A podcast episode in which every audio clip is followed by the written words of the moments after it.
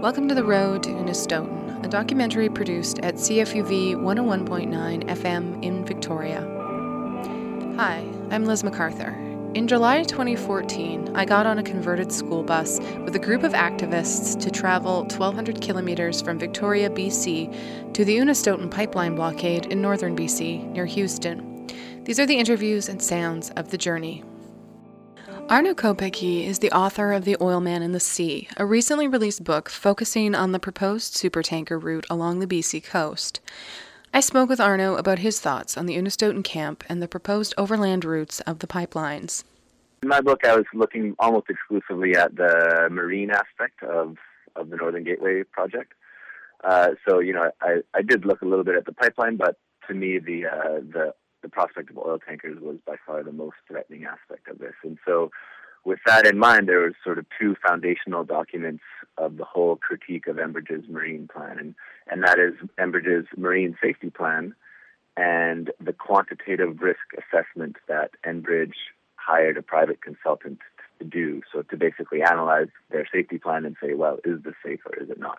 And, you know, to put numbers by it. So to help him dissect the materials in the documents, he consulted with marine experts. He says he was surprised by the discrepancies he found between what the safety reports indicated and the conflicting information his experts offered him. Yeah, I was. I mean, I guess I came into it with a bit of suspicion in the first place, but then uh, just how glaringly blatant some of the half truths and fudgeries were was was pretty shocking. I mean, just to give you an example, like one example, there's so many. Uh, Enbridge did not include the coming traffic in liquefied natural gas tankers that is going to be coming down the exact same route as the oil tankers. So there's going to be, you know, these are narrow, confined waters that we're talking about, several hundred kilometers out of Kitimat past Haida Gwaii to Hecate Strait. Um, and Enbridge is adding 225 minimum oil tankers to these waters. Um, and nowhere in their in their safety plan did they address the fact that in addition to the to their 225 tankers, there's going to be at least 400 uh, more tankers carrying liquefied natural gas. And increased traffic in confined channels is a huge factor in probabilities of an accident. And so they didn't even no nobody mentioned that. That just was totally ignored. Uh, and so that's one example. Other examples include things like uh, they looked at wave height, average wave heights, and average wind speeds uh, throughout the route to, to you know put a number on what the risks are here. And Enbridge basically by using statistical averages and, and means, they factored out the absolute maximums that occur from time to time. Not very often, but of course it's these once in a every few years events that are, are the things that are the most alarming. So what Enbridge found was that the maximum wave height that their oil tankers would be dealing with was about uh, six to eight meters, when in fact in Hecate Strait, waves up to 22 meters have been found. And they found that maximum wind speeds would be about 100 kilometers, when in fact wind speeds in excess of 200 kilometers have been found. So they literally cut in half the maximum wind and wave uh, figures that they would be dealing with. And those are just three. I mean, I could really just go on and on and on. It it's kind of be- bewildering that that this kind of a plan would be approved by our you know Transport Canada and various other departments um, in the federal government approved it, which was which struck me as almost literally crazy. And just you quickly get this sense of, of people who are in office towers in Calgary and Ottawa and cities who don't really have any uh, navigational experience of their own, who don't understand, uh, you know, marine conditions. I spoke to master mariners. I spoke to all kinds of people who have actual condition on the ocean, or sorry, actual experience, you know, navigating the oceans, decades of it, and they were all sort of aghast at the fact that these that these plans had been come up with and put in place, and it was just blatantly assumed that day in day out for you know 30 to 50 years, these oil tankers could just cruise through this area and, and marry an accident. Uh, it, it was crazy.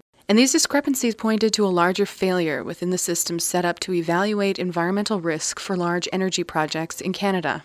You know, Northern Gateway is just one example, in my opinion, particularly egregious and and and threatening. But if you look at this culture that is national and, and how we approve these big industrial projects, and of course in British Columbia, a few weeks ago we had the Mount Polley mine disaster where this huge tailings pond uh, containment wall collapsed, and and you had this you know this disaster of epic proportions, and it's a very similar thing where uh, you know you had this environmental safety assessment that was just sort of done and blithely assumed to be to be fine. And I, you know, one of the interesting things here is, is, is how environmental assessments are conducted in, in our country. And it, it is, you know, I think most people in the public, because, you know, people just don't have time to look into this themselves. So they think, well, we have these companies who are independent and they're conducting these environmental assessments. And so if they say, you know, they know what they're doing, they're professionals, they've got PhDs. If they say this is safe, then that's the yardstick by which we measure that it's safe. But in fact, a lot of these environmental assessment companies, and I would argue that the same applied to the company that did the environmental, sorry, the quantitative risk assessment for Enbridge, Northern Gateway. Uh, these companies are, it's a very slippery slope. You know, they're paid directly by the proponent. And so, in a way, they're working for the proponent. And this idea of independence is, is quite shaky because you know, and I've spoken to a lot of people who work in the environmental consulting industry, and many of them are very critical of the fact that if you say no to a project more than one or two times, quickly your company will be blacklisted, and you won't get any future contracts to carry out environmental consulting. Consulting. So your job is really to make sure that this project goes forward and perhaps mitigate it to the best possible degree, but never is, and the bigger the project, the more pressure, of course, to approve it. And so this idea that we could that saying no to the project in its entirety is an option simply kind of disappears. And what happens instead is that okay, we're going to say yes to this project, and let's just find out how we can minimize the damage. But you know, of course, in some of these cases, I think there's a very strong case to be made that no matter how much you minimize the risk, it's still not enough. Like the risk, even the minimal risk, is just too great, given the given what's at stake and uh, and so that's what really came up for me in this was just seeing how this process, you know, you, hide behind a bunch of numbers. The public sees, okay, well, you know, the consultants have done their work, and then and then of course you have these government departments kind of relying on on that as well. And I think there's also a, a pretty strong problem of the politicization of of various government departments where. Uh, you know, Transport Canada, Environment Canada, a lot of these bureaucracies, uh, I suspect it's you know they're so opaque it's hard to know exactly what's behind their decision making. But you know none of them would grant me interviews for this book. I uh, and I, not just for this book, but numerous magazine articles. I've tried to speak to representatives of Environment Canada, Transport Canada, uh, some of these you know Department of Fisheries and Oceans, and ask them you know hey all of these huge red flags that I saw aren't they worrisome to you as well, or, or what is your what am I missing that, that you're seeing that makes you think it's okay to ignore, you know, five times as much tanker traffic uh, as as Enbridge assumes it's going to be? How is that okay? What what do you know that I don't know? None of them would speak to me. Uh, you know that, that quickly the hand of the Harper government comes down and intervenes and says, "Sorry, we won't conduct give you an interview, but here's our blanket press release statement on the subject," which of course really says nothing. And then the only conclusion that you can really come to is that well, this has been politicized and that there are orders coming down from somewhere on high to approve this thing. And to me, that's really frightening. Arno has experience examining mining in other areas of the world where Canadian resource extraction companies operate. So I spent a year in Peru and Colombia back in 2009 and 10 looking at exactly this, looking at what uh, Canadian mining and oil companies were doing in the Amazon. He says despite often blanket criticism, not all mining companies are bad. There are many who are doing pretty good work, and and actually in, in many cases, um, I mean the, the simple answer it's a very you know it's tempting to just say well we should get these all these mining companies out and let people do their own thing. When the truth is actually, if you look at a lot of artisanal mining, so sort of small scale, independent, mm-hmm. one guy uh, mining for gold uh, in the in the jungle, that stuff actually does tend to do way more environmental damage than some of these big companies that have the money and the resources to sort of contain some of the damage that, that mining that inevitably comes along with mining. Uh, so the question is always how well is this stuff regulated, and how well is the local community being in, involved, and and and you know how how socially responsible is uh, the mine mining company or the oil company in question. Uh, and so that varies from case to case. Overall, you know, I don't think the 20th century was, you know, I don't think the industries were showering themselves in, in glory uh, with with their behavior. I think they're improving rapidly, in part just because they have to, because these small communities, uh, whether they're indigenous or or not, uh, now they have greater access to uh, communicate what's going on and to educate themselves about what's going on thanks to social media and internet and stuff. Like people are just not as isolated and, and ignorant as they were before.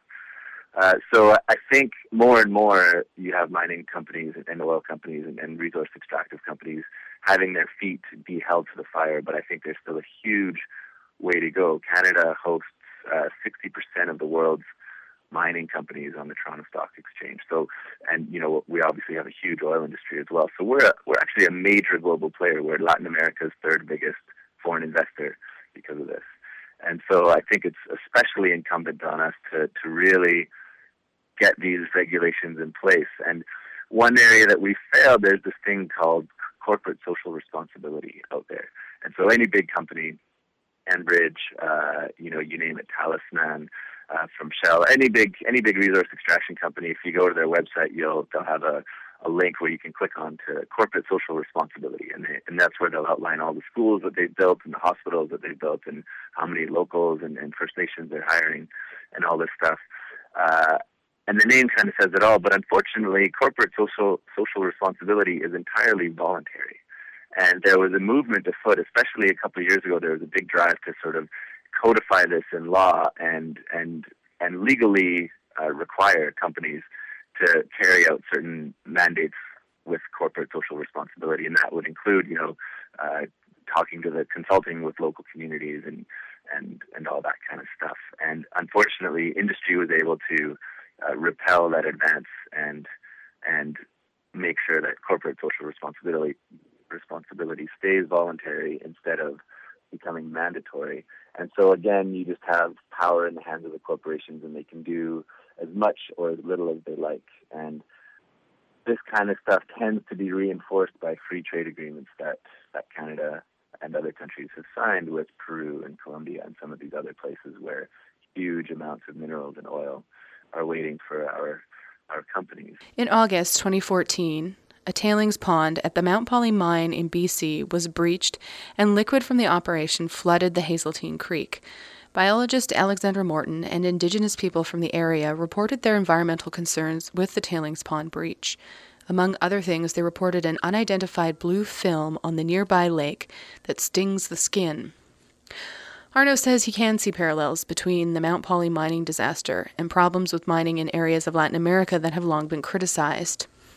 In a way, they almost started elsewhere in these places where, I mean, I went, I was down in Peru and Colombia, well before I was looking at Northern Gateway. And so, in, for me, in many ways, writing about Northern Gateway for the Oil Man and the Sea was a Canadian sequel to what I had seen in Latin America. And the story of, of sort of big corporations coming in with government support onto indigenous land and extracting resources uh, at whim with very little environmental oversight. You know, it seemed almost, you know, there's this part of you that says, well, of course, that's something that would happen in, in a third world country. And then I came home and suddenly saw the exact same story unfolding here in Canada, in my own country, my own backyard on the West Coast. And it just really felt like, wow, our chickens have really come home to roost. Like this is not something that just happens out there. You know, this is not something that our companies do to other countries. This is something that we're doing to ourselves. However, he remains hopeful about the resurgence of Indigenous activism around protection of the environment in BC. Yeah, I mean, to me, that's actually sort of a hopeful corollary to this whole story is that First Nations are, uh, especially perhaps in BC uh, and especially on the West Coast, at least that's where I can speak to, uh, First Nations really do seem to be getting engaged, and there's almost a renaissance movement taking place where, you know, you have all these young leaders and and elders and, and people of all ages and generations who are getting hugely involved and are really astonishingly aware of, of their rights and, and legal powers uh, to a much greater degree than ever before. And and this uh, this sort of the the old way of doing things throughout the 20th century, where corporations and government could just blaze in and, and do whatever they wanted, and and you know maybe you know put, have these consultations in quotation marks where they just basically tell the community what they're going to do, and maybe share a little tiny portion of the profits. Those those days are, I think, rapidly coming to an end. Uh, there was the recent Chilcotin decision, uh, which awarded Aboriginal title to the Chilcotin uh, Nation in BC, and and that was you know again a, recent landmark decision. There's just been a string of of of huge court battles uh, that First Nations are winning when it comes to resource development on on First Nations land. And so I think it's to me it's actually a really hopeful sign that First Nations are starting to know their rights, assert their rights, win these legal battles. And I actually think excuse me, I think Northern Gateway will, will be another positive example in, in this regard. I, I think it's, you know, the betting money is, is really against Northern Gateway ever coming to fruition. Uh, so that's, you know, assuming, let's say that's true, that's a battle won and, and the war goes on. Uh, so it's, and it's, of course, a little too early to, to celebrate, but I think it's fair to say overall that First Nations are really asserting their, their rights, and I think that's a wonderful thing. And and you know, ironically, it, it sometimes it takes this this strong common enemy like Enbridge and the political forces supporting Enbridge to to really unite First Nations and, and to sort of galvanize them into action, and and not just First Nations, I should add, but you know, environmental communities and and sort of Canada's environmental ethos. I think has, has really been pricked by a lot of the stuff that's been going on with Bill C-38 and this evisceration of our of our national environmental regulatory structure and and this sort of clearinghouse that's going on now under the Harper government uh, to you know basically make our resources more accessible to corporations and then we can sell them to the highest or lowest bidder abroad you know without upgrading anything without worrying about the state of our rivers and oceans and, and soils. Uh, you know there's all this terrifying stuff happening but in response to that I think there's a lot of really heroic and exciting new uh, these new alliances are happening and, and these new these new movements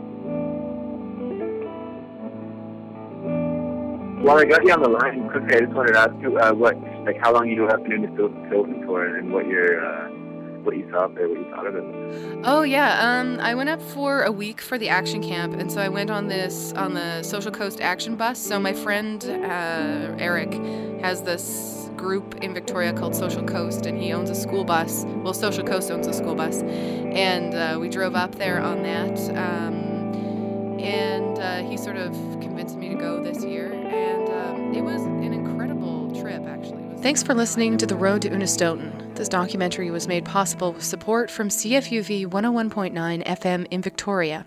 Music comes from Tanya Tagaq and Running Point. To find out more about the camp, visit unistotencamp.com. To find out more about CFUV, visit cfuv.uvic.ca.